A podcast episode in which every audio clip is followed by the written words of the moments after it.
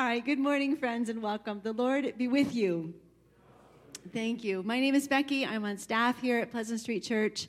For those of you that are visiting with us online and worshiping with us, a warm welcome to you as well. We're glad that you have chosen to join us and make Pleasant Street Church your worshiping home this morning.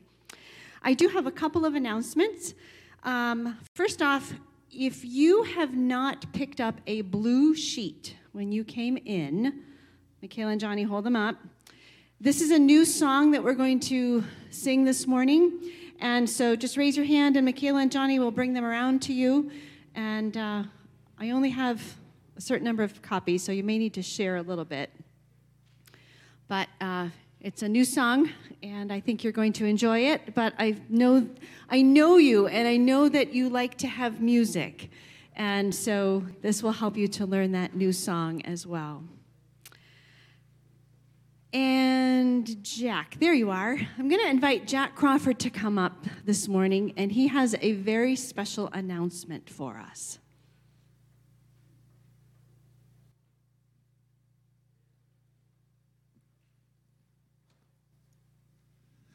Thank you, Becky, and good morning, members and guests and visitors that are here this morning.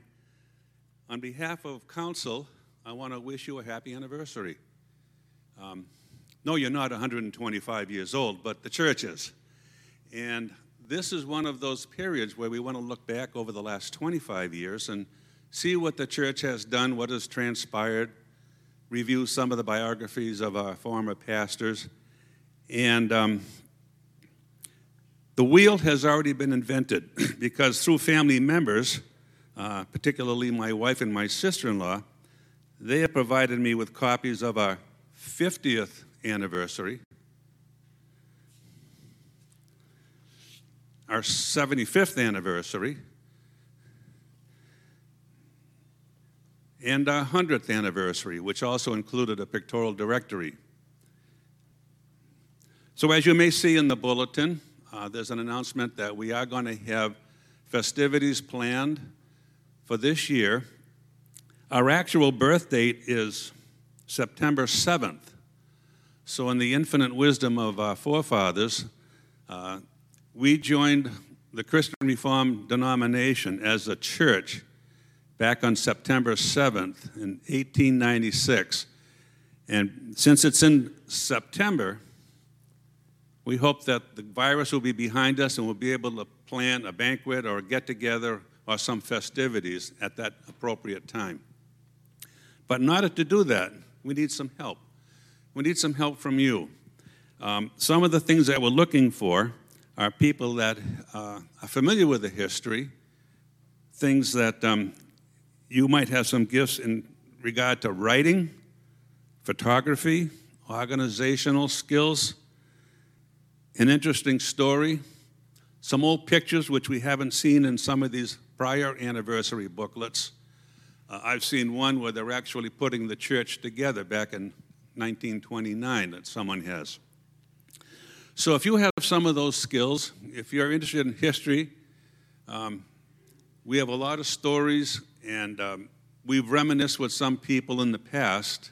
Jake Fetimer was one of them who was uh, featured in one of our booklets. And Jake Fetimer's family was one of the first families that came over here from the Netherlands. So, what is your story? What are your tales? What are your remembrances? What would you like to share? What do you have for pictures? We'd like to get together. I have a sign up sheet here that I'm going to post so you can see me. And we'd like to have you be part of that committee that will start the kickoff for 2021. And hopefully, the Lord's will, will have a positive year, a happy year, and a year to celebrate. So we hope to uh, collect a few names and hopefully that we can work with you on this project. Thank you. Thank you, Jack. One thing that I forgot to mention is due to the rise in cases right now, we will not be hosting a in-person midweek. However, we have something very cool.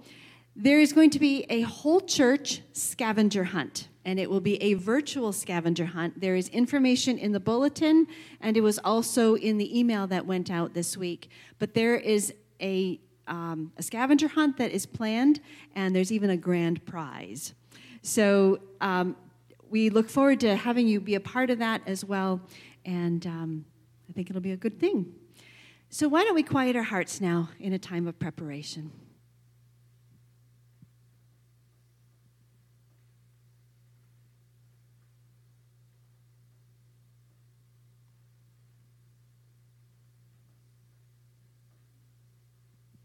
Lord our God, we trust your promise to be among us as we gather. We come in the name of Christ, drawn by your Spirit, eager to hear your word. Fill our hearts with your Spirit and prepare us for faithful service. Amen. I love how Jack talked about the church and that we're celebrating 125 years. That's a long time. 125 years of God's faithfulness. And we're going to celebrate that this morning as well with our call to worship. So as I light the Christ candle, which is a reminder that Jesus is here with us in our worship, I invite you to rise in body or in spirit.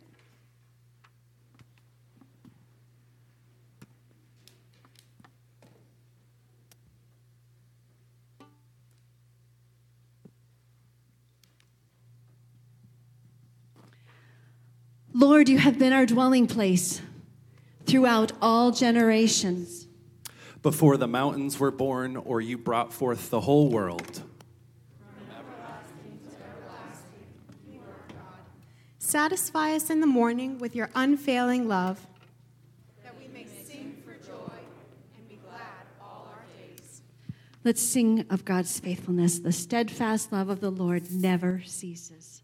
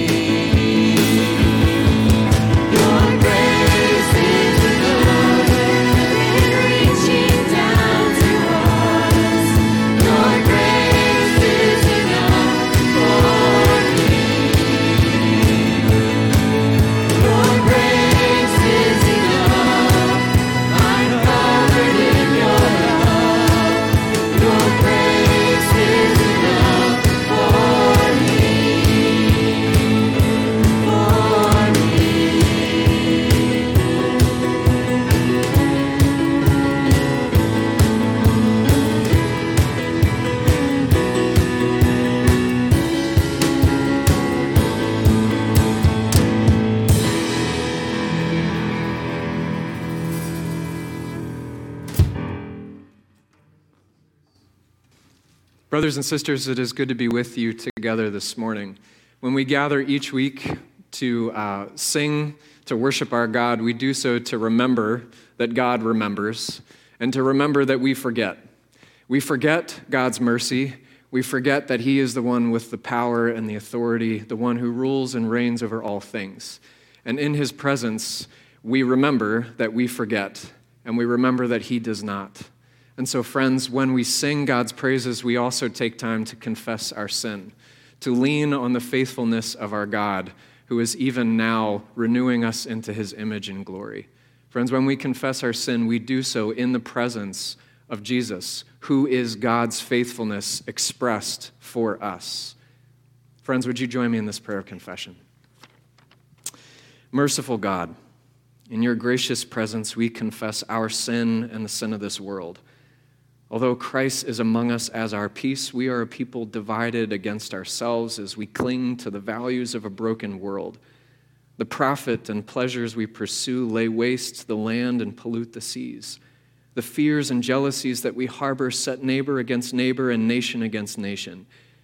We abuse your good gifts of imagination and freedom, of intellect and reason and turn them into bonds of oppression.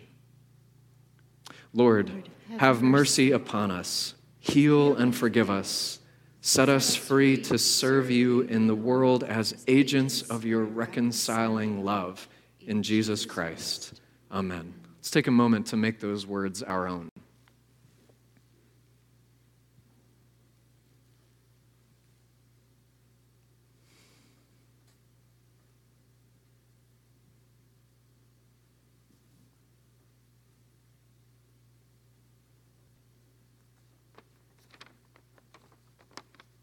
Father, Son, and Holy Spirit, we ask that you would hear these words that we offer silently to you, as well as those that we say together, and that you would hear us all in the mighty and merciful name of Jesus, our Lord and Savior. Amen.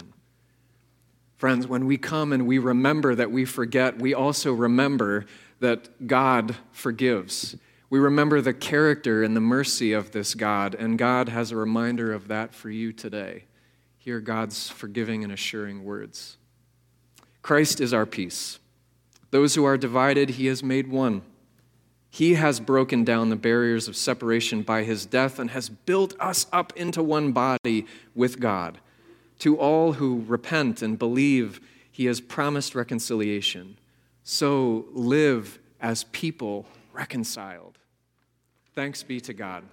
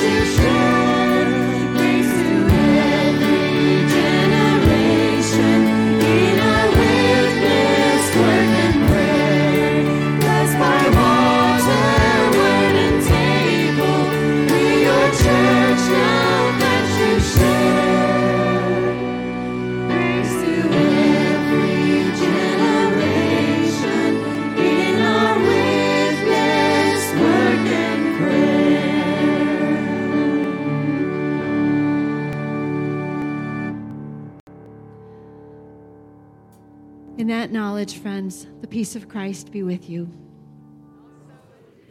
Let's share that peace with each other.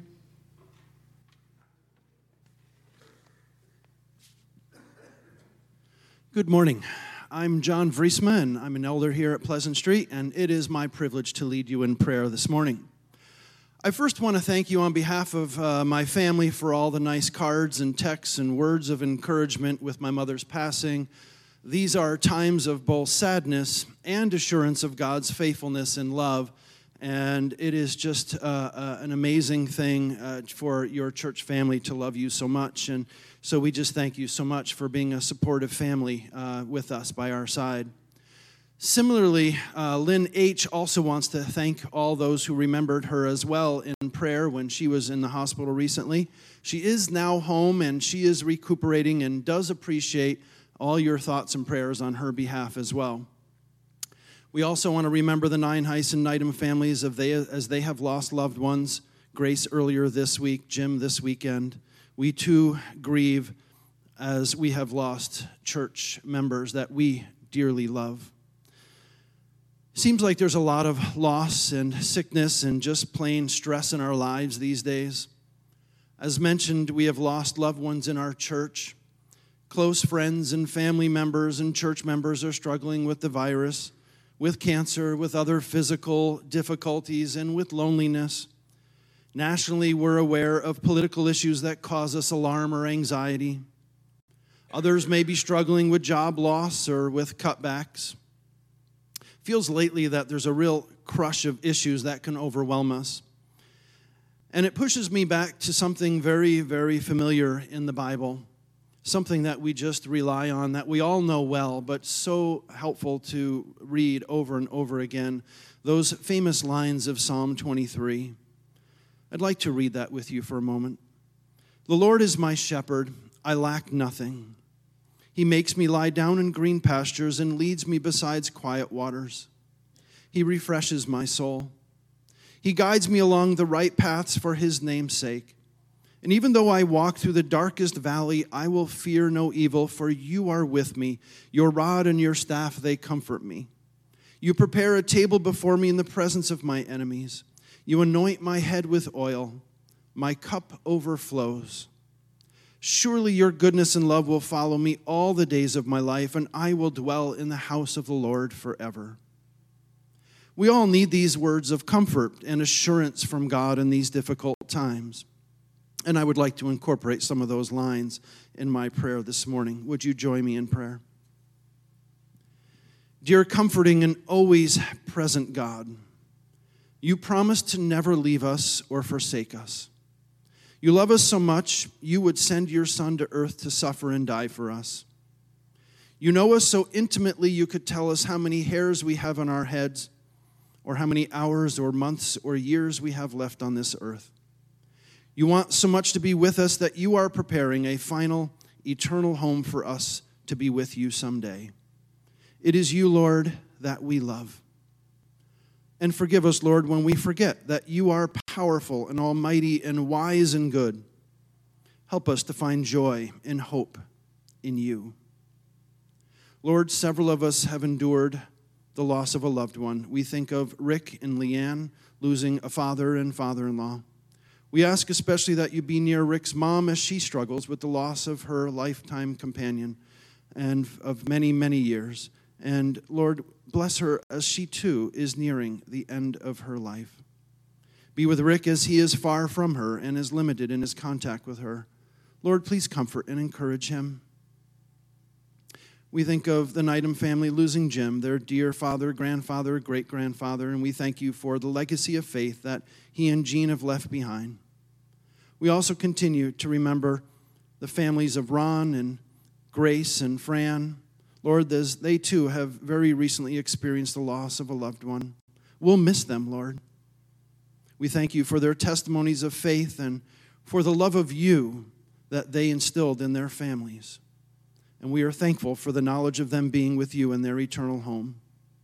While they have walked the darkest valley, the shadow of death, Lord, they are now in your comforting presence and dwelling in the house of the Lord forever. We have a number of friends and members who are struggling with illness, Lord, we just praise you that Mark is off the ventilator and recovering. So many have prayed for him, Lord, and you have answered our prayers. We just praise you for that and continue to be with Lil and the family as well. Father, for Lynn, for Ruth and Steve, and for Don, we thank you for recovery, be it slow and steady. Lord, may your healing hand be near them, and may they too feel the protection and deliverance of your rod and your staff. Lord, we also pray for John and Heidi, friends to many in the church. Just be near Heidi as she has endured another bout of cancer over the last few months. And Lord, just be near to her and to John. Thanks for the progress made so far, the good reports. Continue to touch her body with your healing. May they both feel your goodness and love. Lord, refresh their souls. Lord, we ask that you be with Wanda as back pain, back pain has come again. And um, Lord, she's going to have an MRI this week. We just ask that you be near to her and that you would carry her through and you would just bring relief to this pain, Lord. Lord, we have started a, a, a, this week, we have a new start in our nation. We ask that you bless all the new leaders, whether seasoned veterans or new to the job. We ask for wisdom in large measure, a smooth transition, unity among different sides, and a spirit of wanting to serve you above all. We ask, Lord, that you would guide them along the right paths. Anoint our leaders' heads with oil, Lord, as your servants. May they seek to listen to you and be led by you as they serve. Lord, it's been nearly a year since COVID has entered our country and brought its devastation. A year later, we're still in the darkest valleys. Father, pre- please bring relief soon. We ask that this vaccine, vaccine would be safe and effective. Lord, bring safety and recovery. Bring restoration to businesses and families. For those most directly affected, either in terms of health or finances, Lord, bring your mercy. Help us to experience those green pastures of your provision, those calming waters of your spirit. Father, be with our staff here. As you are our great shepherd, they are our earthly shepherds.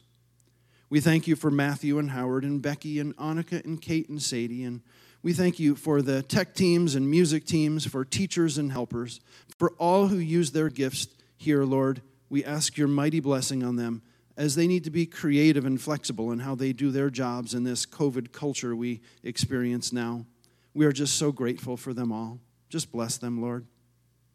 And Lord, in spite of our struggles these days, we are in your hands. We know that you are with us here. We know that someday we'll be with you in heaven. As David said, Surely your goodness and love will follow me all the days of my life, and I will dwell in the house of the Lord forever. What assuring words these are. You are with us. The Lord is my shepherd. I lack nothing. Father, we pray this in the name of our shepherd and Savior, Jesus Christ. Amen.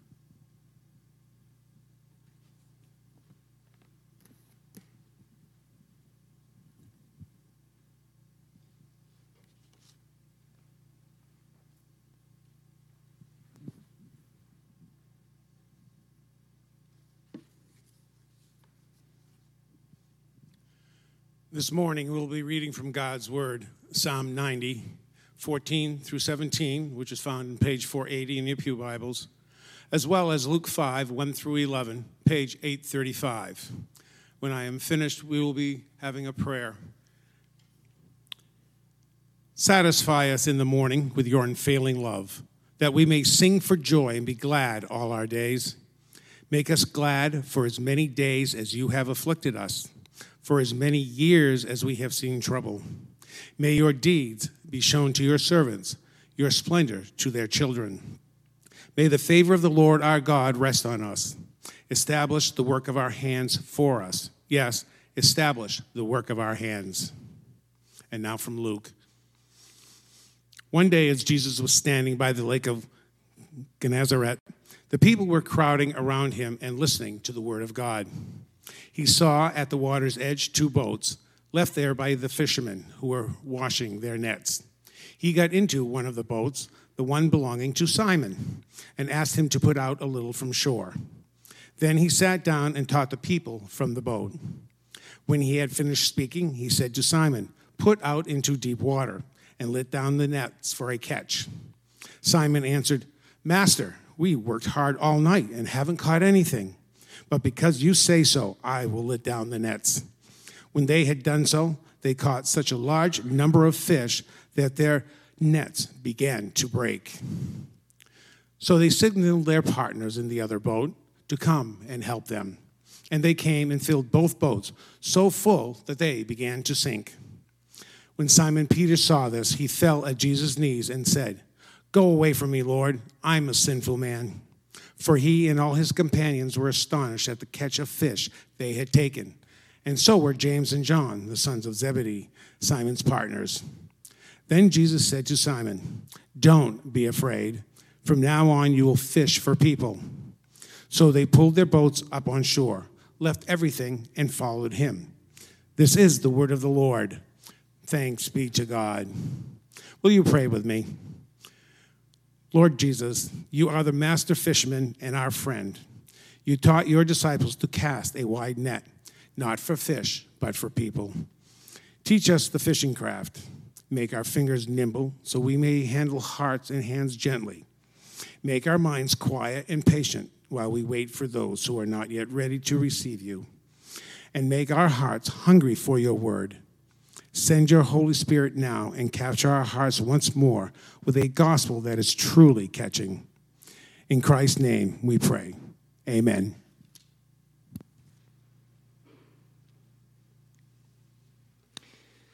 Good morning, friends. For those of you whom I haven't had a chance to meet yet, my name is Matthew, and I'm the senior pastor here at Pleasant Street, and it's good to be with you.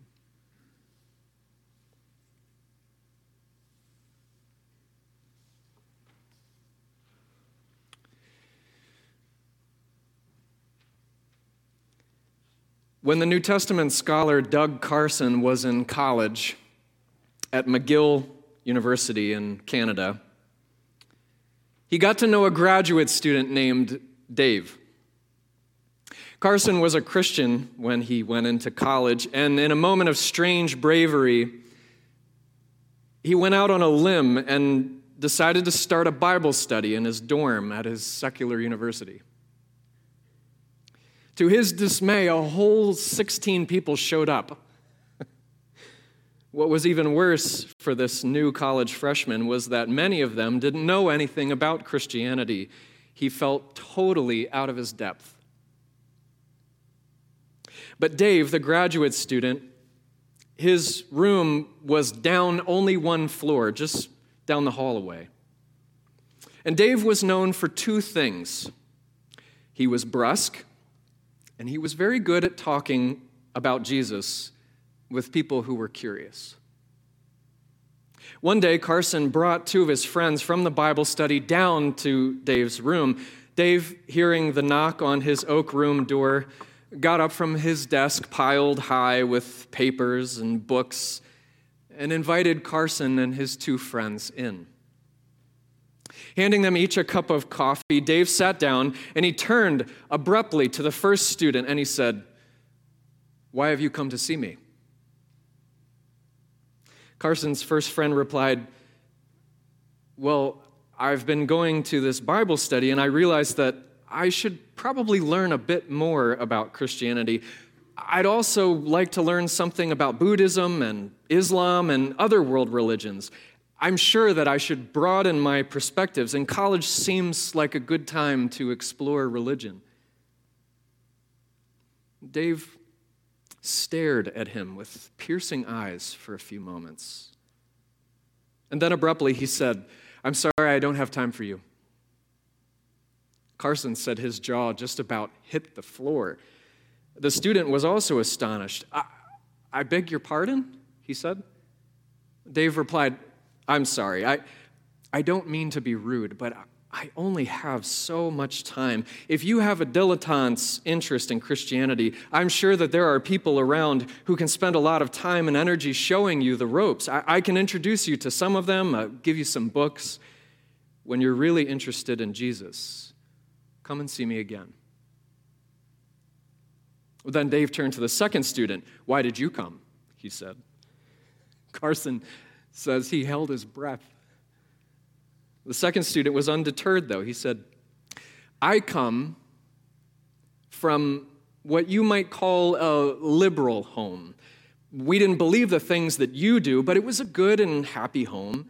My parents loved us, disciplined us, set a good example, and encouraged us to be courteous, uh, honorable, hardworking. And for the life of me, I can't see that you people who think of yourselves as Christian are any better. Apart from a whole lot of abstract theology, what do you have that I don't? Dave stared at his second interlocutor. And then he said, Watch me. Carson said his mouth hit the floor for a second time. The second student also was astonished. What? He said. Dave answered, Watch me. Come and live with me for a month if you like. Be my guest. Watch what I do when I get up, what I do when I'm on my own, how I work, how I use my time, how I talk with people, what my values are. Come with me wherever I go, and at the end of the month, you tell me if there's any difference. Watch me. It's astonishing to us as well. I've known that story for years, and it still astounds me that when asked to explain Christianity, to explain Jesus, to give a reason for the hope that lives within him, Dave presented his life and said, Watch. But really, what Dave was saying, if you know the Bible, is, is he wasn't just saying watch, was he? Really, he was saying follow. Follow me as I follow Jesus. Which, of course, is very much like the call that comes to Peter in Luke chapter 5, and to James and John, and to us. To follow Jesus, to watch Jesus so closely and so carefully that eventually our lives become catching. Simon the the fisherman is watching and he is listening to Jesus today, and it lures him in. Simon is, is cleaning his nets on the lakeshore, but he is the one who gets caught. And what catches Simon is not just the sermon that Jesus gave in his boat that day, it's the power of seeing Jesus at work right there in his life. There on the lakeshore, Jesus is talking about God. And, and though Simon couldn't bring in the fish that night, this morning Jesus is catching. There's a crowd that's gathered around him, swimming, I imagine, swarming, schooling, perhaps. They have heard and they have seen something that they want in Jesus. But apparently, Jesus is after bigger fish today. Because Luke tells us that though he is preaching and teaching to the crowd, it is Simon that he's trying to draw in. Simon, very innocent question. May I use your boat for a moment? I just need to get out a little ways on the water so that I can speak to this crowd. Seems harmless enough. Simon puts out a little way in the water. Simon gets in the boat too. So there he sits and there he listens while Jesus talks about God And then, when it's all done, this man who speaks so beautifully, so powerfully about God turns to Simon and says his name Simon, put out into deep water and let down the nets for a catch. Simon does, even though it doesn't make any sense, and they catch such a large number of fish. But Simon isn't watching the fish, he's watching this man. And the story isn't about catching fish, it's about catching Simon and making Simon someone who is catching too. Do not be afraid, Jesus says. From now on, you will fish for people. Jesus makes a pun, which we can't quite see in English. So bear with me for a second. Jesus is talking to a fisherman, and fishermen catch fish, and then they sell them at the market. Jesus says, from now on, you will catch, as in capture alive, people. Jesus is saying, no longer will you catch dead fish, now you will catch dead people and make them alive. You will not catch to kill, you will catch and release. And it is the same call that comes to us. Maybe not with the pun, but it's the same call that comes to us to follow Jesus and to live lives that are catching. Friends, Jesus sends us out to speak in a way that casts the glory of God far and wide. Uh, Jesus wants us to embody those words and live in a way that is catching. But if I think honestly about many of the things that we as Christians are casting right now, as in broadcasting, I am not sure we're catching very much. I think we are scaring the fish. A couple of months ago, when our family was in the thick of transition, we decided that it was also a good time, among everything else, to buy a couch. Craigslist called and I answered, and we found something that we liked, and I went to pick it up. Lovely couple.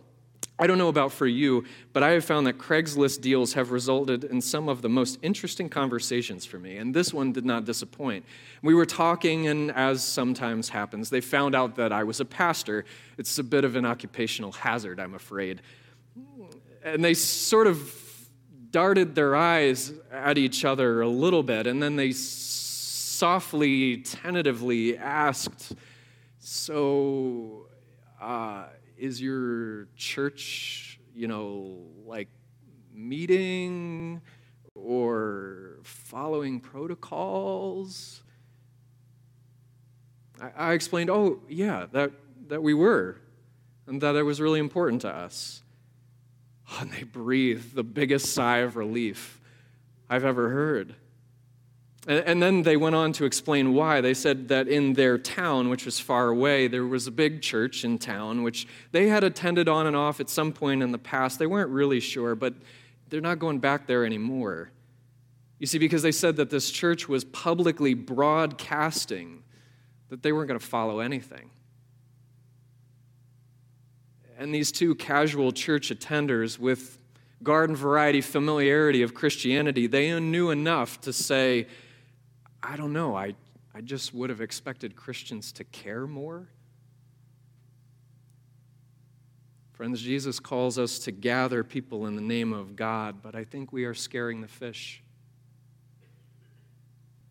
There's an online forum where recent graduates of my college can reflect on life after college together, and people write essays and poems there. And recently, someone wrote a heartbreaking piece about everything that you all know too well about the recent election. And, and in it, the author was lamenting that they could not understand how the people who had taught them Sunday school when they were children could speak as they do online and in person about presidential candidates or political situations. Friends, Jesus calls us to live lives that are catching, but I think we are scaring the fish. Last week, I heard an interview with the theologian Darrell Bock, and he has a new book that just came out about living the gospel in a polarized time like ours. And, and even though that's familiar, there was something that he said just caught me up short, and I didn't know what to say. He said, Right now, we as Christians are all embroiled in this country in a, in a culture war that's not going to go anywhere anytime soon, but we're fighting each other and those on the outside. And then he said this He said, How is it that we have made people the enemy when Jesus calls us to make people the goal?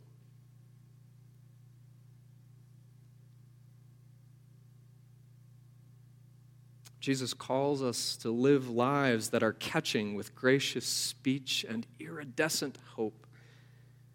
But I think we are scaring the fish. We cannot war at a people and catch them at the same time. We cannot broadcast smugness and catch a world with a vision of a kingdom that is unlike any power structure that we'll find here.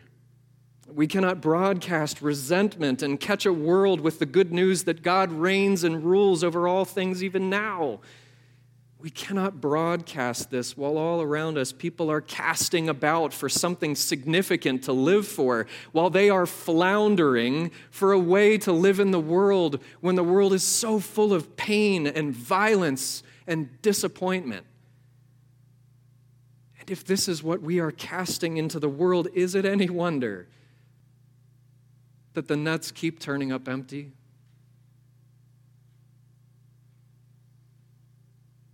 But my friends, the good news of this gospel story is found in the fact that we don't have to look far for help or a new way or someone else worth watching because Jesus has come to us. And Jesus is in the boat. And we hear his voice speaking both with conviction and grace. We hear Jesus who tells stories about the kingdom of God and about God to crowds that just lap it up. We see Jesus who can both have compassion on the powerless, the marginal, and sinners, and who calls sinners all to a different way. Jesus is in the boat and he says to the exhausted and defeated Simon, Put out into deep water. It's an innocent request. And do you not see with Simon how silly this is? Jesus, remember, comes from this itty bitty town up in the hills, meaning not by the water. He's a carpenter, he's a rabbi. So, in other words, totally the wrong guy to be giving fishing advice to a successful family business fisherman and his partners.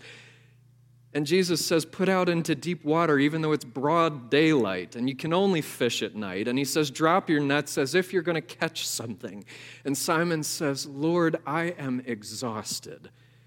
You might not know this, but we did that all last night and nothing. Nothing. Because you say so. I will put down the nets. How's that for faith realism for us? Lord, this seems like a waste of my time, but because you say so, I will put down the nets. Lord, we have been fighting in our family for years and nothing, nothing good ever comes of it, and I am so tired but because you say, ask and offer forgiveness, because you say, treat this person with compassion, I will put down the nets. Lord, I neither understand nor care for my neighbor's views on anything. Their opinions exhaust me, and I do not recognize the world that they are living in. But because you say, love my neighbor, inquire after my neighbor, seek the good of my neighbor, I will put down my nets. Oh, and friends, you know what happens next. There is such a great number of fish. There is so much that Simon did not even know was there and would have never found if he was not listening to the one who is in the boat. There is superabundance. There's so much that, that Simon has to invite, no, beg his colleagues to come and help. Did you see that? Come and help is what the disciples are saying. We need all the help we can get. There is too much here for us to manage on our own. We need you. We can't do this without you. And the crew is hauling fish. The boats are almost sinking, but Simon is looking at Jesus. Simon has an epiphany. and he falls to his knees with the awareness that he deserves none of this. that the distance between Jesus and himself is very great indeed. And he says, Lord, you are too close to me. You don't know who I really am. You should be somewhere else. You should call someone else. I am a sinner. But thanks be to God that Simon is the only one who is surprised by that revelation. Jesus, however, is unfazed. Simon is overcome by the immensity of his unworthiness, but Jesus knows it isn't about earned worth, and it never was. And Simon will too when he follows Jesus and sees him die for him. But for now, Jesus, I imagine looking right at Simon, says, Do not be afraid. From now on, you will fish for people. Jesus does not give Simon a great and overwhelming thing to do. Thanks be to God for that. He gives him a very simple thing. Now you will fish for people. Jesus takes this fisherman and he makes him a fisher of men, right? Jesus takes the work that Simon has learned how to do from the time he was a small child and he doesn't take it away. He gives it greater meaning and value and purpose, not less. Jesus transforms Peter's work into service in his kingdom. And Jesus takes Simon's life and he turns it into a living witness, a flashing lure in the waters of this world of that kingdom. There is a great line tucked away near the end of The Lion and the Witch and the Wardrobe and the Chronicles of Narnia. We just finished reading it to my older two. And near the end, after Peter and Susan and Edmund and Lucy become kings and queens of Narnia, we're trying to give you too many details, but uh, Lewis narrates a brief window into what they did while they were kings and queens. And he writes this He says, They made good laws and they kept the peace, and they saved good trees from being unnecessarily cut down, and they liberated young dwarves from having to go to school and generally stopped busybodies and interferers and encouraged ordinary people who wanted to live and let live. And if we could riff on that last bit for a second, I think that we could just say that what Jesus calls us to be and to do is to be ordinary people who mend nets and care for children and wire homes and fix breaks and write code or books and cook and clean and live as people set free by Jesus so that we can learn to do all of those things in a way that is catching so that Jesus can set them free too. Jesus says, Follow me. And that call always brings with it, my friends, abundance in the strangest places, and it will always mean leaving some things behind. And the only qualification for this new job of following God is knowing that we could never have earned it, and to follow closely behind the one who did. It is Jesus who is catching, not Simon.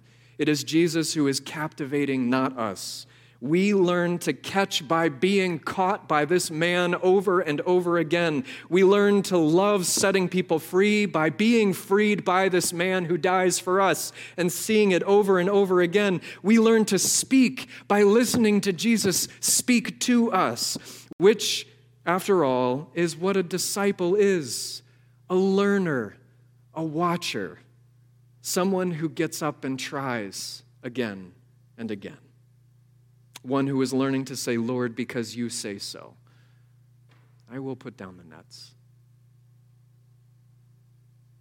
Brothers and sisters, our job never was to make the world into the church. It is to invite people in the world into the church so that they might experience a new world, so that they might be made new. Just like you. And how do we know if they'll take the bait of compassion? How do we know if the flashes of genuine forgiveness that we try to offer will catch? How do we know if Jesus' cross will reveal his glory to them in a world that can be so dark? Well, I mean, they caught us, didn't they? Friends, do not be afraid. From now on, you will fish for people. Oh, and Jesus might add, don't forget to bring the nets. In the name of the Father, and the Son, and the Holy Spirit. Would you pray with me? Lord Jesus, you are the master fisherman and our friend. You taught your disciples to cast a wide net, not for fish, but for people. Teach us the fishing craft. Make our fingers nimble so that we may handle hearts and hands gently. Make our minds quiet and patient while we wait for those who are not yet ready to receive you and make our hearts ever hungry for your word. Send us out in the power of your Holy Spirit now, captured once more by a gospel that is truly catching. In Jesus' name we pray. Amen. Friends, I would invite you now to rise in body or in spirit, whether in place or at home, and let's sing a new song. O church, arise. It'll be on the screen, and you have the music in front of you.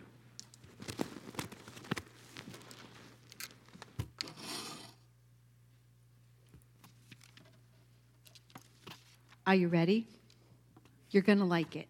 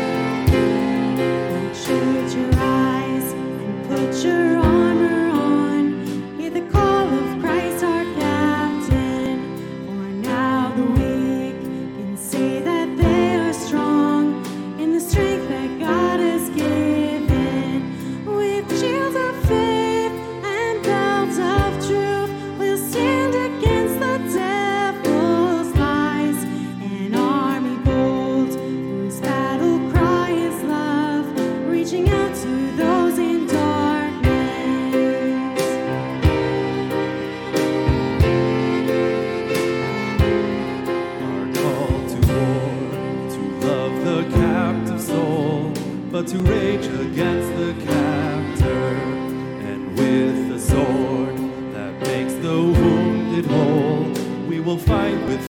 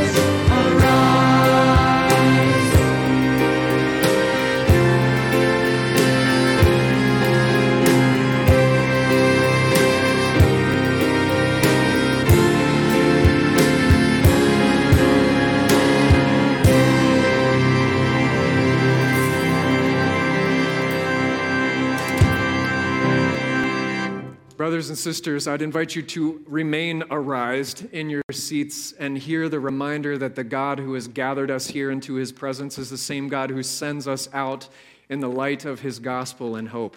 The God who turned away his face from his Son has now, because of that, turned his face toward us, smiles upon us, and will not change his mind. In that abundantly good news, go with these words of sending Go out into the world in peace, have courage Hold on to what is good. Return no one evil for evil. Help the suffering. Honor all. In the Love and serve the Lord. Rejoice in the power of the Holy Spirit. Friends, together we say, With God's help, we will. And the blessing of God Almighty, the Father, the Son, and the Holy Spirit be upon you and remain with you forever. Amen.